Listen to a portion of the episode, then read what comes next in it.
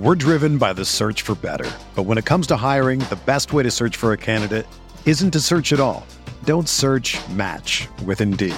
Indeed is your matching and hiring platform with over 350 million global monthly visitors, according to Indeed data, and a matching engine that helps you find quality candidates fast.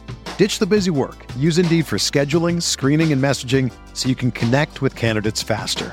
Leveraging over 140 million qualifications and preferences every day, Indeed's matching engine is constantly learning from your preferences. So the more you use Indeed, the better it gets.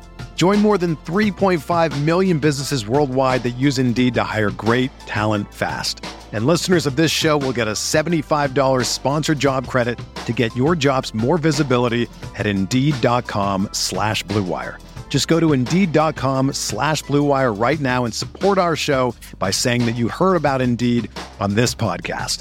That's Indeed.com/Blue Wire. Terms and conditions apply. Need to hire? You need Indeed. This podcast episode is brought to you by Coors Light. These days, everything is go, go, go. It's nonstop hustle all the time. Work, friends, family expect you to be on 24/7. Well, sometimes you just need to reach for a Coors Light because it's made to chill.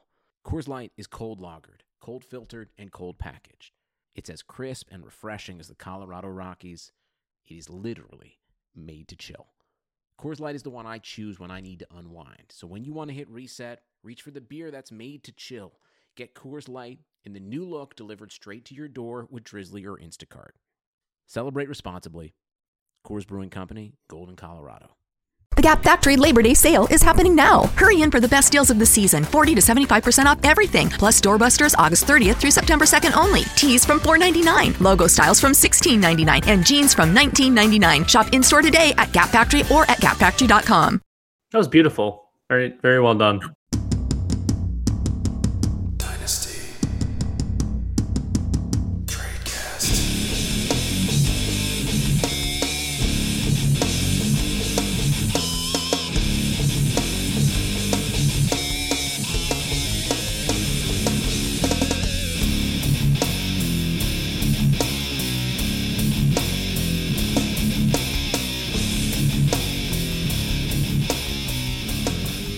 Hello, everybody, and welcome to another edition of the Dynasty TradeCast, brought to you by RotoViz Radio and our friends of the FFPC. My name is Nathan Powell, reporting live from Burke, Virginia, Northern Virginia, no longer a Floridian, freshly minted Virginian, joined by a Minnesotan, my Minnesota/Canada accent, Dan Senio. How's Minnesota? Is it hot up there? It's quite warm. That was quite the O you threw in Minnesota. That was straight out of a Fargo movie, I think. No, it's been rather warm over this direction, and we had a couple nasty storms today. It for some reason got really nice and sunny out, but that's just a little snippet into my world. You had the lovely task of driving 9 years up the East Coast, go from Florida to Virginia. So why don't you tell the folks how fun that was?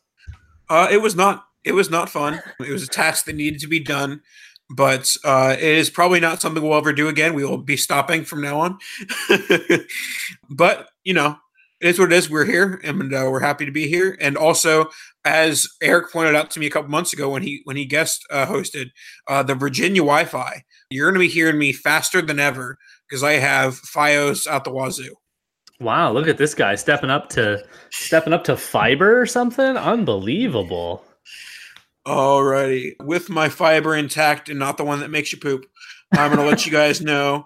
RotoViz Patreon is back for a second season, and it's better than ever. And patronship starts at just $6 per month. We now offer exclusive access to RotoViz Radio Slack. You know, Dan and I are in there. Lots of other cool folks in there. You can ask us questions and gain league-winning advice from many of the podcast and writing team. Patreons also get first dibs on listener league spots. League starting soon. And in the $9 tier, you get some sweet RotoViz merch at the end of the season. Become a RotoViz Radio patron to join an exclusive community of listeners, access premium content, and do your part in helping the network to grow and continue producing high-quality, industry-leading programming. Patreon.com/RotoViz. Well, you mentioned a lot of exclusive content there, Nathan. And while we're on the topic of exclusives, as a loyal listener to this lovely podcast and all of your other RotoViz Radio podcasts, you can get 10% off of RotoViz NFL Pass right now. It's available through the NFL Podcast homepage at rotoviz.com/podcast. Get ready for all the fun stuff. Your season's about to get going. Your drafts are happening. You need this content. So make sure you hop in. Again, that's rotoviz.com/podcast. Get yourself a 10% discount on that lovely NFL Pass. And Nathan did happen to mention the Patreon to go along with the Slack channel. We definitely are in there. We also got a Dynasty specific one going. So in case anyone was, a little bit leery about hopping in because they weren't sure if there was any Dynasty talk going on, we have a Dynasty specific chat. So make sure you get in and hop into those, because we try to stop in and check in on everybody as often as we can. There's quite a few of us in there, so definitely get your money's worth there.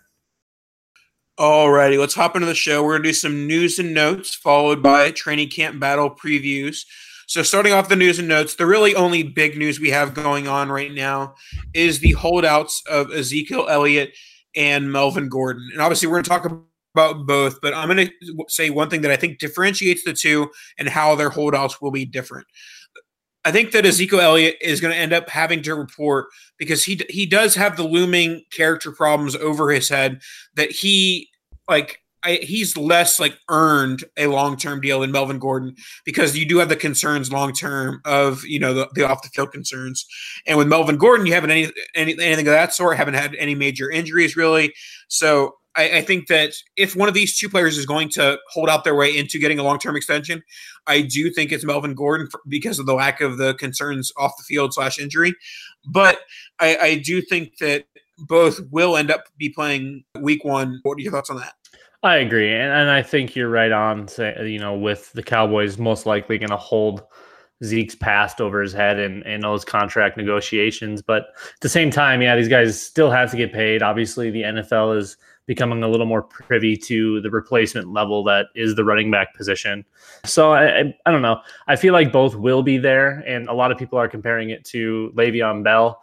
And while, yes, they're running backs and they obviously are wanting bigger contracts, I feel like Le'Veon had some other outlying circumstances that he just kind of wanted to have a year to himself last year. Obviously, he didn't want to come back, play for a discount, get hurt, and all of those things. But it became pretty clear through social media avenues and different reportings and everything like that Le'Veon was just didn't really want to play football last year. So I don't think I see those types of things with Zeke and with Gordon. Obviously, they both have proven that they're two of the best backs in the game, so they should be getting paid. And as far as a dynasty outlook for these two, I really don't think it changes anything. It's possible, I guess, that they could miss the first couple of weeks, but I really don't see that happening. I think both teams will get something done, or maybe the Cowboys just force Zeke to report, basically, and he plays that way. Gordon, I think, will get his money, and he'll be there week one for sure. So I don't see any long-term issues here. Obviously, they're running backs, so their shelf life is a little bit hindered to begin with.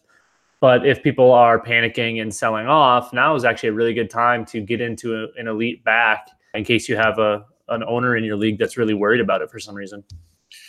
Yeah, and the one thing with Melvin Gordon is that Phillip Rivers is getting towards the end of his career, so I doubt they're looking to upset / hurt the possible Super Bowl chances of Rivers in his last couple of years. So you can debate the value of the running back position in Melvin Gordon to the Chargers, but I can guarantee you, if you ask Phillip Rivers, do you want Melvin Gordon on your team or do you want him staying home?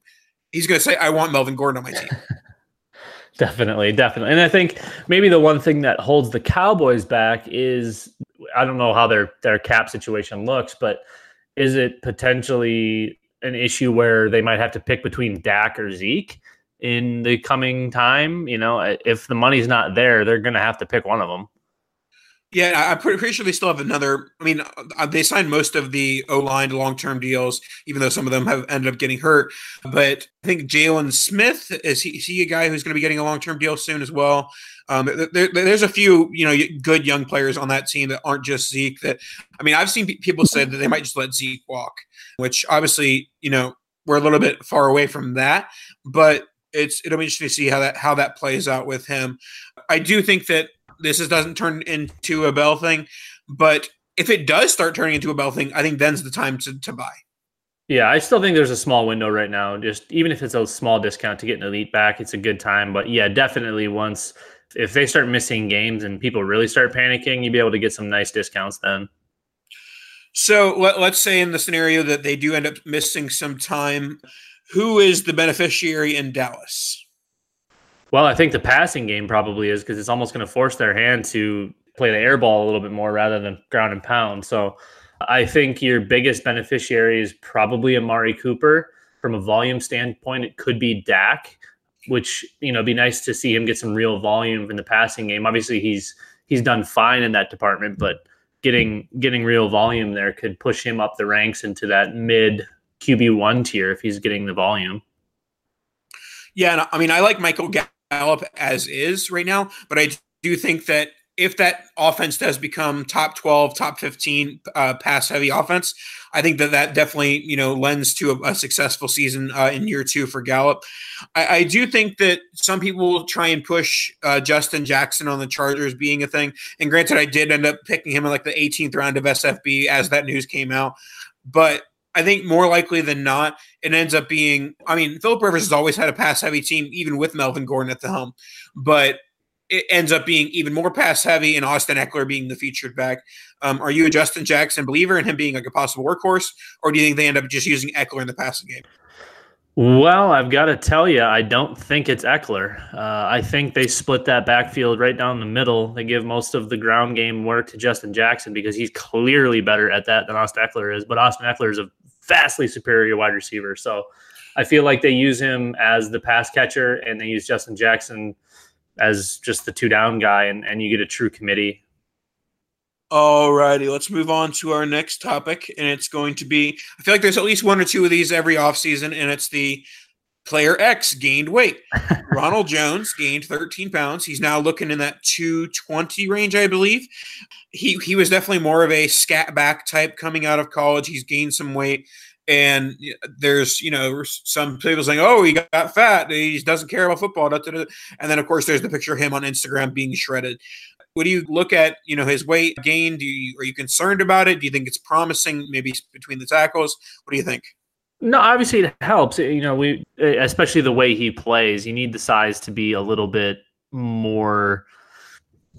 I don't know. It's kind of always been the archetype for running backs to be like 5'10", 5'11", like 225. I feel like that's just always a prototypical guy. And now he kind of fits the mold a little bit better. We didn't get to see him last year, whether it was Dork Cutter being completely useless as a coach, or if it was Jones not picking up the offense, Jones being hurt. There's all sorts of different things. And we really haven't gotten any clarity on all of that outside of, previous head coach was a garbage can, so that definitely didn't help. But I feel like we get to see him do some real things in Tampa now. Obviously, people are going to be continuing to ride the Peyton Barber bus, and people think that Bruce Anderson's going to be a thing. But I really believe that Ronald Jones has a true breakout season. Maybe not like in a crazy numbers wise, but for a guy that people have completely given up on, I see a promising season coming through, and I think the weight gain definitely helps. I feel like that helps keep him on the field if the issues were injury related last year. That protects your body a little bit more, and obviously with that muscle gain, people want to talk about more hamstring injuries and soft tissue stuff, but I feel like it's going to help him more than it's going to hinder him. Yeah, for me, obviously, as a Bucs fan, I saw a lot of Ronald Jones last year, and I think that's kind of clouding. Like, at the beginning of the offseason, normally the Ronald Jones archetype, a guy who was drafted high, who, had a poor rookie season, that's normally a guy I'm jumping all over. I haven't been that way quite as much this offseason, and that's because I didn't really see any promise in year one. It was absolutely awful. And that might end up coming back to bite me, that I'm just looking too much into what he did in his rookie season, but he didn't look like a successful NFL player or anything, like any flashes of that in year one. Now, certainly that could change with the head coaching change, the gain, the weight gain, and he might just be getting better acclimated to the NFL. I do think that his, you know, he does have a nice ceiling for his price, but I do think that his floor is just out of the NFL in 12 months.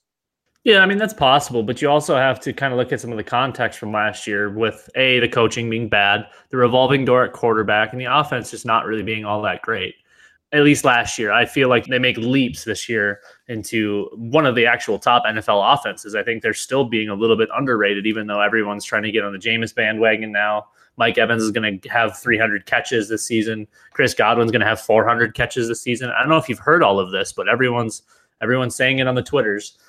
I just feel like the offense as a whole is so much better that it helps everyone involved.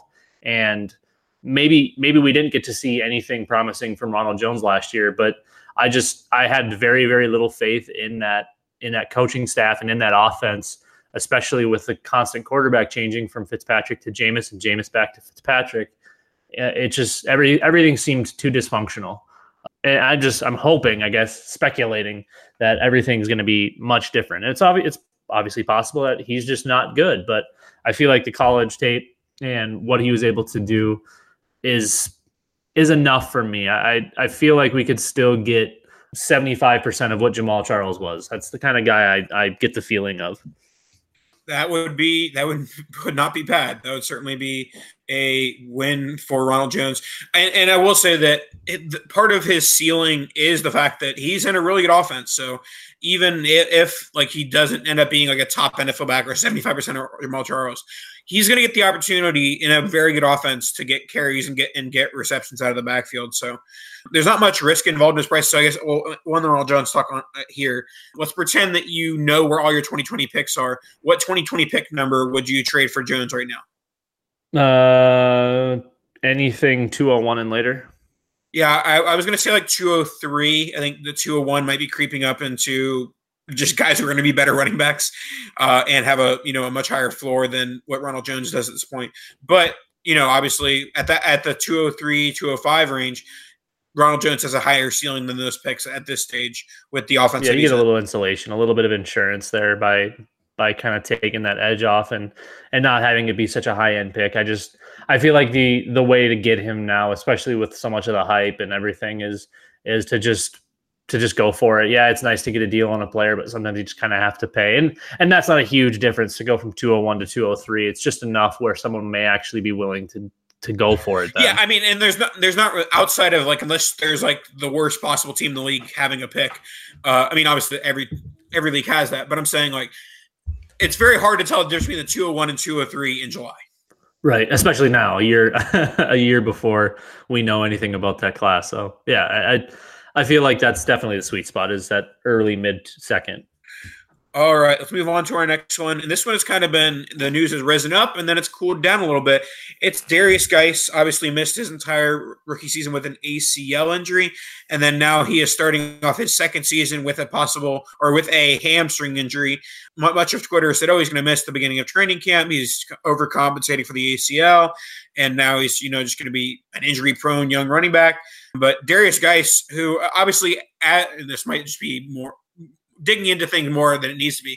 But as we get to, more and more players on social media, kind of the more access we understand they're getting. Like Derrius Guice logs into Twitter and says, Derrius Guice is dead. He's like, nope, I'm not dead. My hamstring's fine. Like, I'll be okay. And so basically Derrius Guice said that Twitter overreacted to his hamstring injury. Do you agree with Derrius Guice?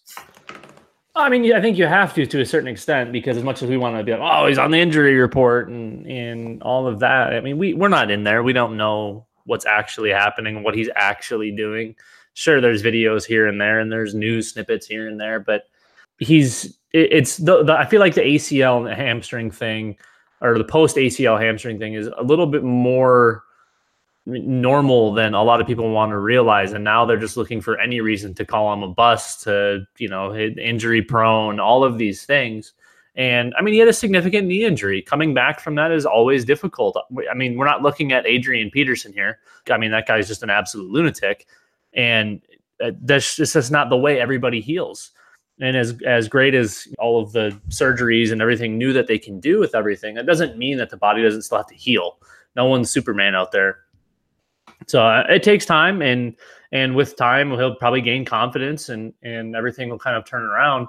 So I'm not as worried as a lot of people are. Obviously, it's not a great sign that he gets another injury, but again, it's probably a little more common than we're making it out to be.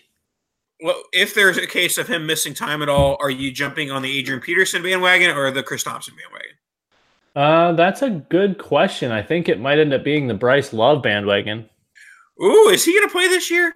I don't think so, but if Guice happens to go down for a longer period of time, that team's bad enough where they'll probably be like, you know what, Adrian, we're going to trade you and we're going to let these kids kind of run. I still Chris Thompson, if that were the case and they move on from AP or whatever it is, I think Chris Thompson gets a lot of like the lion's share of it, but I feel like they kind of phase Bryce Love into it if they become truly worried about Guice. Because Love could be the guy in the future. If he can bounce back and start to look like the guy he looked like in 2017, I feel like they could make that transition a lot easier and not have a ton of sunken cost. Yeah, I mean, I'm a big Bryce Love guy. I own him in a lot of Devy leagues, but I do think that 2019 is a lost year and that you're looking more at 2020 for him. But I think that if you look at, let's say Guice has a healthy sophomore season, you're looking at Bryce Love and Derrius Guice is one of the better 1-2 tandems entering year 3 for Guice, year 2 for Love. And then you're probably looking at Chris Thompson looking for a trade, like Duke Johnson's looking for a trade and the other pass catchers. Yeah, I mean, I'm not even sure what his contract is. It might be up by that point. Yeah.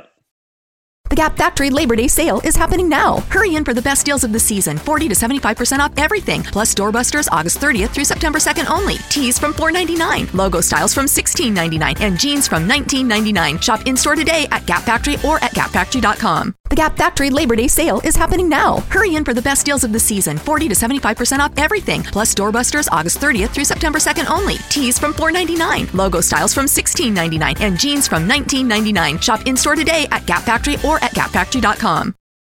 All right, let's move on to Phillip Lindsay. Phillip Lindsay says he's healthy. I do think we've talked about this before, how when it comes to pretty much running backs, wide receivers, you're much more worried about the lower body, the legs, the knees. And, of course, Phillip Lindsay had a wrist injury, so not quite as big of a concern. But what do you make of the Phillip Lindsay's healthy news?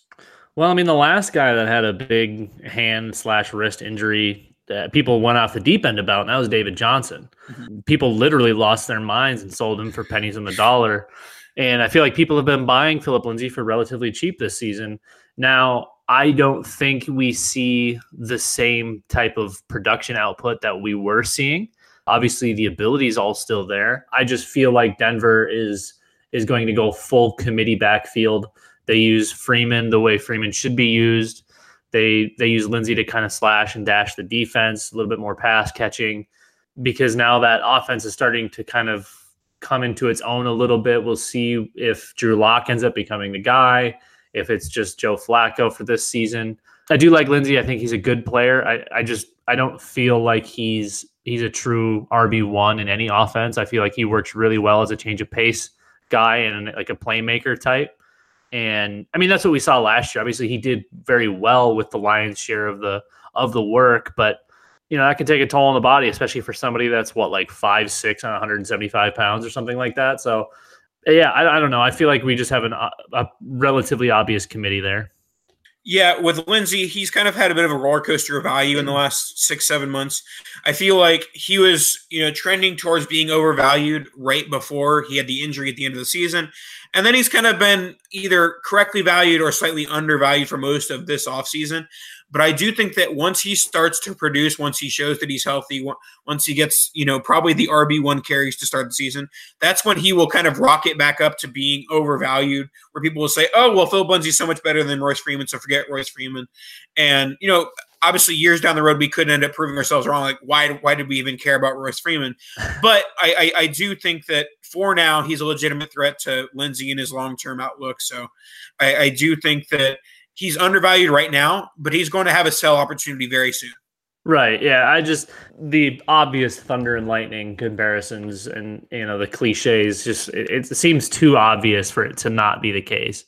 I was a little bit leery of Royce Freeman coming out, but he went to a pretty promising spot with some decent draft capital. Early third pick that's relevant draft capital. So Obviously, Phillip Lindsay didn't have that draft capital, and we actually got to see him on the field last year doing the right things. We didn't get to see as much of that from Royce Freeman. Now, Royce Freeman didn't have an absolute polished turd of a season, but we didn't get to see enough, I don't think. So hopefully they kind of take the training wheels off and they kind of let him do his own thing this year, and we'll see. All right, let's move on to our last news and notes. You tell me that you saw some Twitter sphere Emmanuel Sanders videos. Yeah, there was a little practice clip of him doing some footwork drills, running like a really quick out route or something like that. And he looked super explosive, did not look like he was coming off of an Achilles or whatever. He had an Achilles, right? Yes. Yeah, it definitely didn't look like he's coming off an Achilles. He looked explosive. His feet looked good. Posture, body looked good. Everything looked right. So Emmanuel Sanders could be one of those guys, who just keeps sliding down the boards because, no one comes back from an Achilles. No one comes back from an Achilles. And got to be honest, he looked good. And he's already been just ultra productive in his career as it is. And with no true number one in that offense, obviously we want Courtland Sutton to be that guy, and we think Deshaun Hamilton might be able to play some ball. Emmanuel Sanders is pretty clearly the best wide receiver, even if he's only 90%. Maybe he doesn't get all of his speed back. Maybe he doesn't get all of his burst back. But, man, he looked good in that one little snippet. And obviously only time will tell. We'll see what their plan is with him. But I feel like he's just getting to be damn near free, and with his production history, he definitely shouldn't be. Yeah, I mean, I'm from a dynasty perspective, I'm fine throwing a third-round pick at him. I'm not sure I'm investing a second-round pick on a guy that doesn't really have any sort of guarantee for short or long-term production. I will say that if he does come back to like 90-ish%, I think that he could easily become a possible trade target for the Broncos, a guy that they might try and flip as they try and, go from a Flacco to a Lock. And obviously the fact that they went for Flacco thinks that they have a shot at winning, but I think they will realize pretty quickly they have no shot at winning the West against the Chiefs. They have no shot at, really anything in the AFC. So I think that they become sellers. As much as there is like sellers in the NFL, the Broncos could be sellers at the deadline. So maybe Sanders is one of those guys that they sell, but yeah, I'm in purely like I'll believe it when I see it mode with him, but I think that it's fine to pay a third right now if you're looking to get that short-term production and you think you're going to get it from Sanders. Man, I think I'm still giving up that second for Sanders, maybe late second. I don't know that I'm diving anywhere up above that 207 range. I think that's probably the absolute peak, and I'd probably want something coming back with him.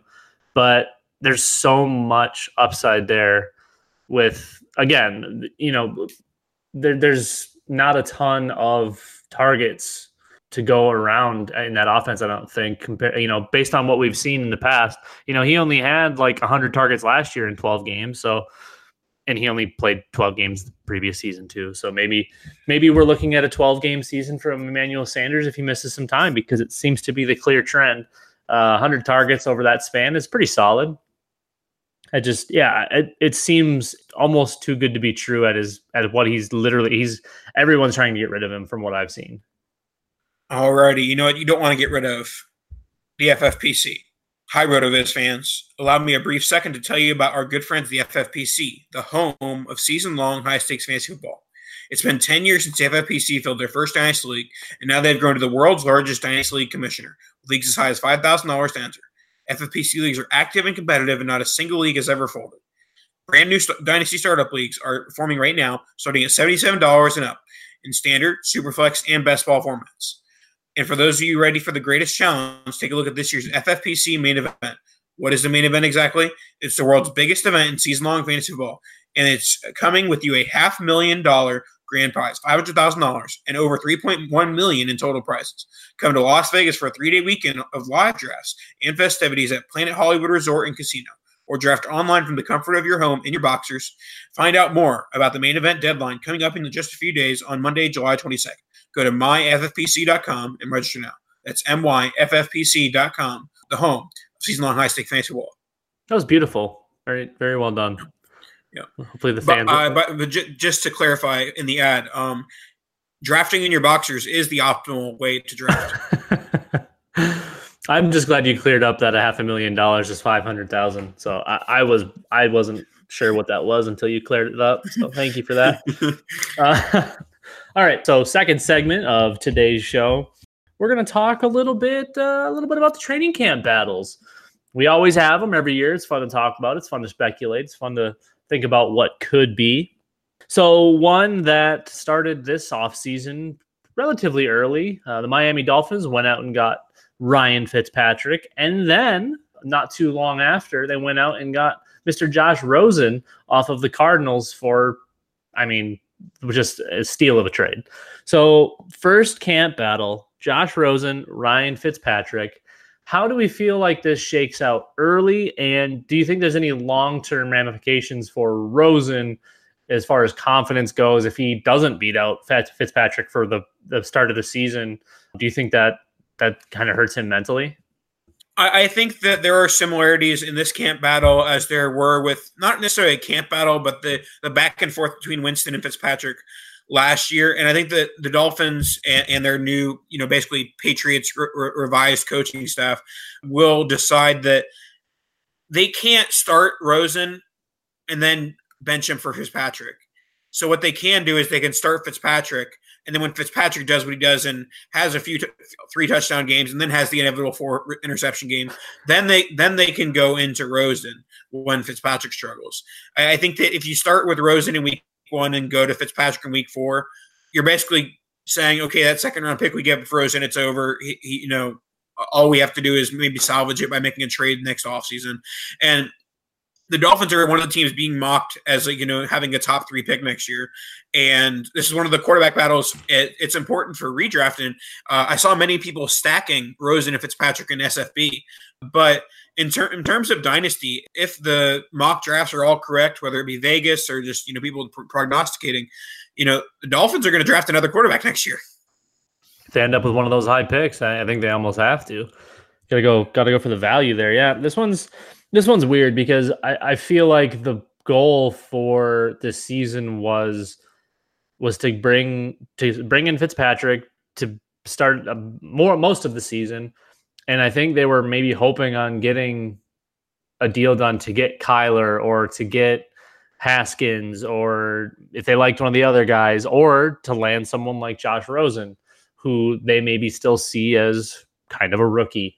A younger guy, obviously, that they can maybe kind of mold, do their own things with, and give him the back half of the season. But I feel like the way it went with Arizona and the transition, that if he doesn't win the battle, I don't know that he plays, just because he seems like one of those kind of guys that would just be completely destroyed if he's not beating out 72-year-old Ryan Fitzpatrick's beard.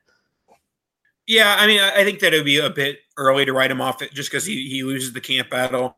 And, I mean, it seems through all the blurbs that the Dolphins are pretty set on Fitzpatrick being the week one starter. Granted, it's early. Training camp hasn't even started yet. But I think that's kind of where we're at as far as, possibly an early Fitzpatrick start going into a Rosen finish.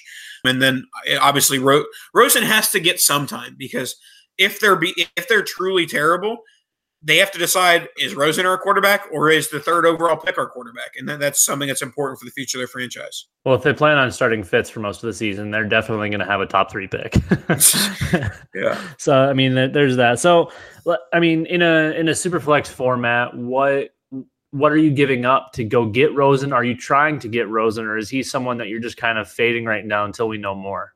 I've flirted with some Rosen owners in Superflex, but I haven't really gotten any bites. I've been offering early to mid-first type value for him, and no one's basically everyone is saying, no, I want an early first and a late first type value rather than just taking the early first. And I do think that Rosen has shown enough of a floor that 2 firsts, especially one being early, is a bit too high of an investment.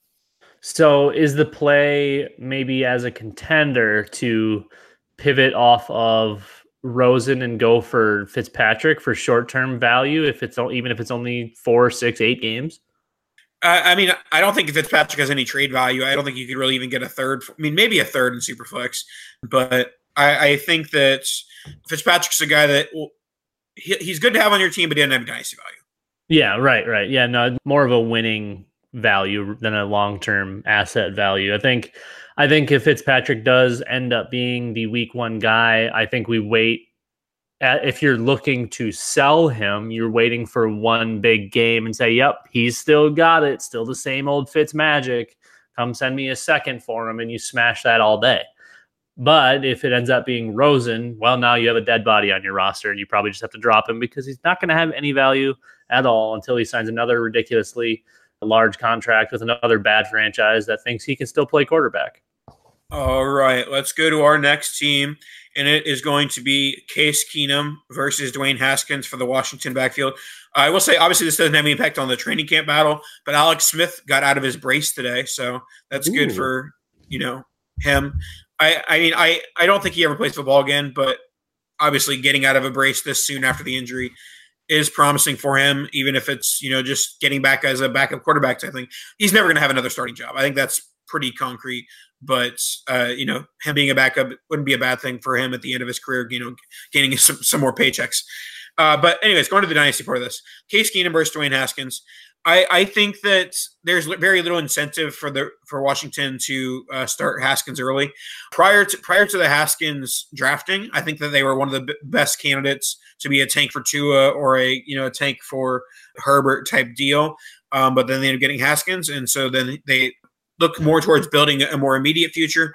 But I do think their roster is bad enough that they shouldn't be in any rush to get him on the field. I agree. And I mean, Haskins was a gift to them. He should have been taken three times over before it even had a chance to get there. But that's the nature of the beast. And I think Keenum's done enough to prove that he's at least an average NFL quarterback, if not slightly above. And, you know, that offense is going to be kind of gross. So maybe we're not going to see the mid-level NFL quarterback of Case Keenum. Maybe we're going to see that low-end Case Keenum we saw with those lovely Jeff Fisher offenses. So I agree with you. I don't think they have a ton of need to put Haskins out there early. I think it's smart to let him kind of watch a little and learn from the sideline until they throw him out there. But I feel like once that team's kind of down in the dumps after 8-10 weeks, I think they turn it over to him, assuming he's mentally and physically ready to be out there. And I'm sure as a healthy quarterback, he's going to want to be out there day one. But I think for his sake, it's best to give it half a season. Yeah, and I do think that it's kind of similar to the Flacco Lock scenario where they traded for Keenum. They might as well not waste the veteran, you know, production that they traded for, and so that they can use him as the starter for the first few weeks, have him take the licks instead of the young quarterback. So yeah, I mean, my take on Keenum is that in Superflex, he's a guy that, you know, he can be your injury / bye week fill in for the first 5 or 6 weeks, but don't count on much after that time period. I will say we'll move on to another NFC East team, and I don't think this is a training camp battle. It's more of a regular season question for a quarterback battle. What week does Daniel Jones start? Whatever week it is that Eli Manning's arm officially falls off, because it's barely hanging on at this point. I mean, they're going to be like, I would guess 0-8. I have no idea what their schedule looks like. That team is absolutely atrocious. It's going to be the Saquon party, and that's about it. I don't know. I'm sure there's going to be a point where Eli just fully gives up, right? He has to. That team's going to be so bad, and he's just going to take an absolute beating back there. Yeah, I don't know. I can't imagine they get through 8 games with Eli. I'd say week 10, week 11 is when Daniel Jones gets to start, when they decide that fighting this Eli Manning battle isn't worth it. And, I mean, they do have – like, it's not a bad offense for a young quarterback to go into. I mean, if Dwayne Haskins was entering the Giants offense, we'd be talking about him as the locked-in 102 in Superflex, you know, a possible, like, top 10, top 12 dynasty quarterback. And granted, he's still in that conversation somewhat now. But when you're talking about – you know, Sterling Shepard, Evan Ingram, and Saquon Barkley. That's not a bad young core to be building around.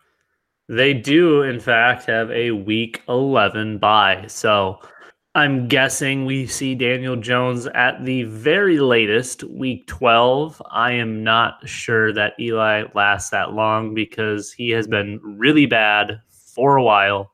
Sorry, Dynasty Frank. I know you love your boy, but he's horrendous. And the problem is they're not really upgrading. They're Benjamin Buttoning Daniel Jones, who, I mean, he's Eli. They're the same person, just not quite peak Eli, and I don't think he ever gets to peak Eli. I think Daniel Jones is exactly what Eli is now, and that is his foreseeable future. All right, let's move on to our next one. This one we've kind of hit on a lot, but we'll just review it a little bit. The Patriots backfield of Sony Michel, Damian Harris, and James White. I will say I drafted James White in SFB. He's going to get that 50 receiving yard bonus every single game, 100 yard bonus most games.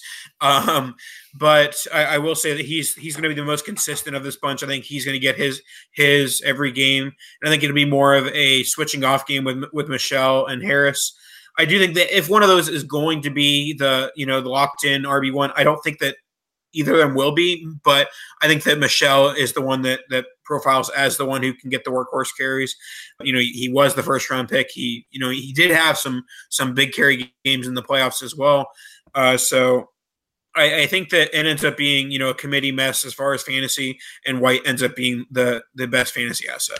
I think he's definitely the most constant one. I don't know that he'll necessarily be the best, but the most constant, the most consistent. I mean, last year he had 120 some targets, so I don't feel like we see that James White.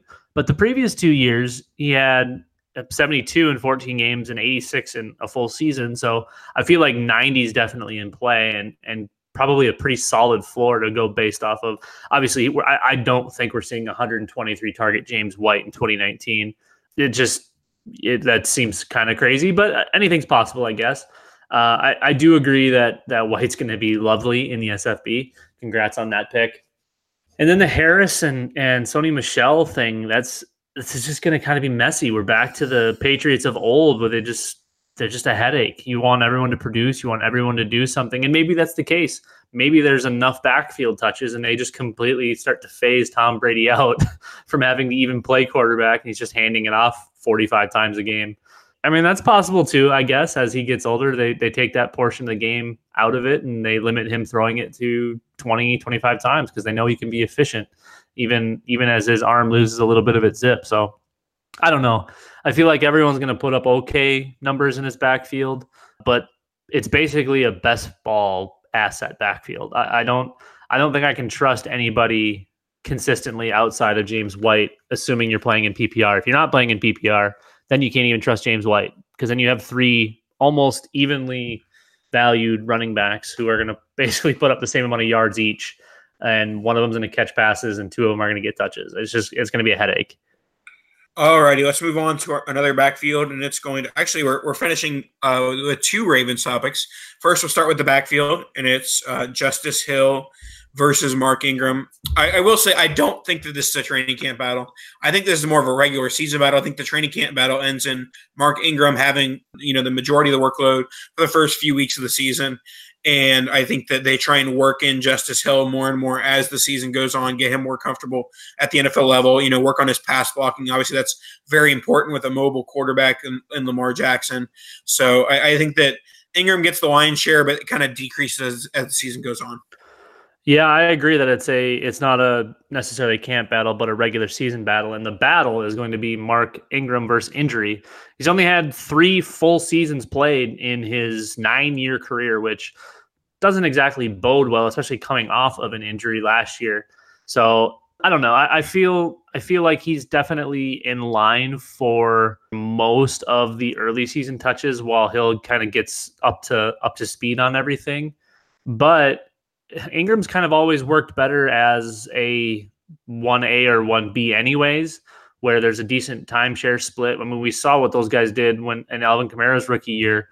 He and Ingram absolutely killed it. So we could end up being in for one of those, because we know this Ravens team is going to run the ball probably about the same amount that they pass it. So we could have legitimate volume here for both of these guys, and both could end up putting legitimate numbers up. So I think it's just it'll take time for Hill to start to see some real volume, but I think it's inevitable. I think whether it's them seeing something that they love or Ingram getting hurt, we see Hill at some point this season, and I think he produces quite well too, because that offense, he fits really nice there with all of the things that they're trying to do. All right, let's move on to their tight ends, and that will be the tight end group of Mark Andrews, Hayden Hurst, and Nick Boyle, who they signed to a contract extension this offseason. So Mark Andrews is the one that's obviously getting most of the fantasy hype, the guy who's being called, you know, potential breakout tight end, potential top 8 tight end this year. How concerned are you with Boyle and or Hurst, or are you all aboard the Mark Andrews train? I mean, I love Mark Andrews. I have loved him. I loved him when he was in college. I thought he was the tight end one in that class. It's just, you know, when they spent the draft capital on Hayden Hurst, and then the injuries kind of kept him away. I never thought he was going to be the guy. I thought that was an absolute wasted draft pick. But when you spend that, you've got to find out what you have in the guy. And I feel like they use him a lot more this year. And signing Boyle to the contract they signed him to makes me believe that they plan on using him too. So unless they are intending to split Mark Andrews out wide, we may have some volume issues here. Even though last year they really, really spread the ball around. They had their top 3 receivers all had like 100 targets. Crabtree, John Brown, Willie Snead all had 95, 97, and 100. Mark Andrews only had 50 targets. Nick Boyle had 37, and Boyle played all 16 games, and so did Mark Andrews. Hayden Hurst played 12 games and saw 23 targets. So I feel like they've got to get him involved a little bit more. Maybe they did just draft him to be an extra lineman, and maybe they only brought Boyle back to be an extra lineman, and they are planning on splitting Mark Andrews out wide. But there's just too many bodies there for me to feel super comfortable about Andrews and how high up he's gone in a lot of these dynasty ranks and valuations. It just doesn't seem like a good bet to make. As good as I do think he is, I just, with Lamar Jackson being a limited passer and that offense seemingly be just deemed to run the ball, I don't know. And bringing in Marquise Brown, the other Miles Boykin, both of those guys who I think are actually really good, they could draw quite a few targets. And then whatever veteran presence they have there, if any, I mean, it could be a sloppy season for any Ravens pass catchers. I love Mark Andrews, but it seems to kind of be time to take the foot off the gas pedal here. Yeah, for me, it's just there's suddenly too many mouths to feed for not enough volume. If they were a team that were going to be a top 10 to top 15, you know, passing volume team, then I think that Andrews could certainly be a breakout type tight end. But I do think that they're going to get the ball to the wide receivers. They're going to run the ball, you know, more than anyone in the NFL. And so that kind of hurts the breakout, hurts the weekly floor, certainly. Like Andrews, he's going to have a couple 2-touchdown games, a couple like 6 catches for 80 yards and a touchdown, those type of games. But for every one of those games, he's going to get like a 2-catch for 24-yard game where he just isn't as featured in the offense. Right. Yeah. Again, it's kind of going to be more of a best ball type asset, a higher end best ball asset, because he will have explosive games. But I don't love like you said, the so many mouths with such limited volume, and maybe they turn around and they have Lamar Jackson throw it 500 times. I can't imagine that's going to be the case, but certainly possible. All righty, that'll wrap us up for today. Thanks for listening to us talk some news and notes, some training camp battles. And make sure to leave us a rating and review. Tell us how awesome we are, how fast my internet is, all these great things. We love you guys for listening. We appreciate it. If you have any guest suggestions, throw them out there. You know, we love Russell and Ryan and those guys, but that's really all we've had as far as guests in the last few months. And if you have any content ideas, if there's something you want to hear about, obviously no one really wants to hear either one of us talk about anything. But if you happen to tune in and you happen to be missing out on something, or think there's something we could toss our hats into the ring for, we're definitely up for it. We're looking for new content ideas all the time. Usually we just kind of go with what's hot, what's trending at the time. And we always said we weren't going to do news and notes, but now it gets to the point where when we run out of topics, it becomes news and notes. Absolutely. All righty. That'll do it for this week. Make sure to tune in next week. We'll talk to you guys soon. Kadoosh.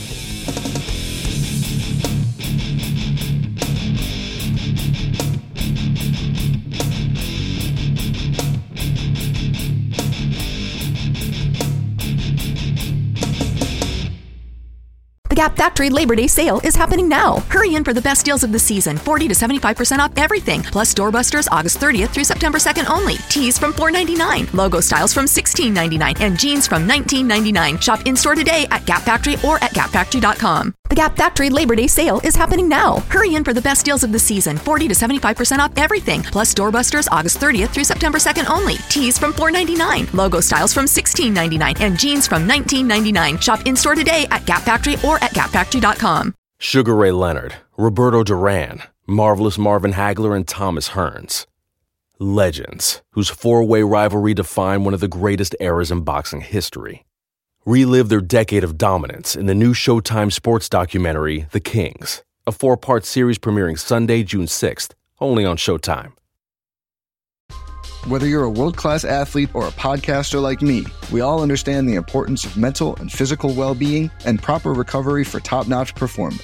That's why I'm excited that Unified Healing is sponsoring this podcast. Unified Healing is a new and super innovative global network of wellness centers powered by Energy Enhancement System, or EE System. If you haven't heard of the EE System, you'll want to listen up. This technology promotes wellness, deep relaxation, purification, and rejuvenation. At hundreds of locations across the globe, access to a center is easy and affordable. Interested in experiencing the EE System technology for yourself? Go to unifiedhealing.com/bluewire to learn more and find a center near you. That's unifydhealing.com/bluewire. No material or testimonials on the Unified Healing website are intended to be viewed as medical advice or a substitute for professional medical advice, diagnosis, or treatment. Always seek the advice of your physician or other qualified healthcare provider with any questions you may have regarding a medical condition or treatment and before undertaking a new healthcare regimen, including EE System.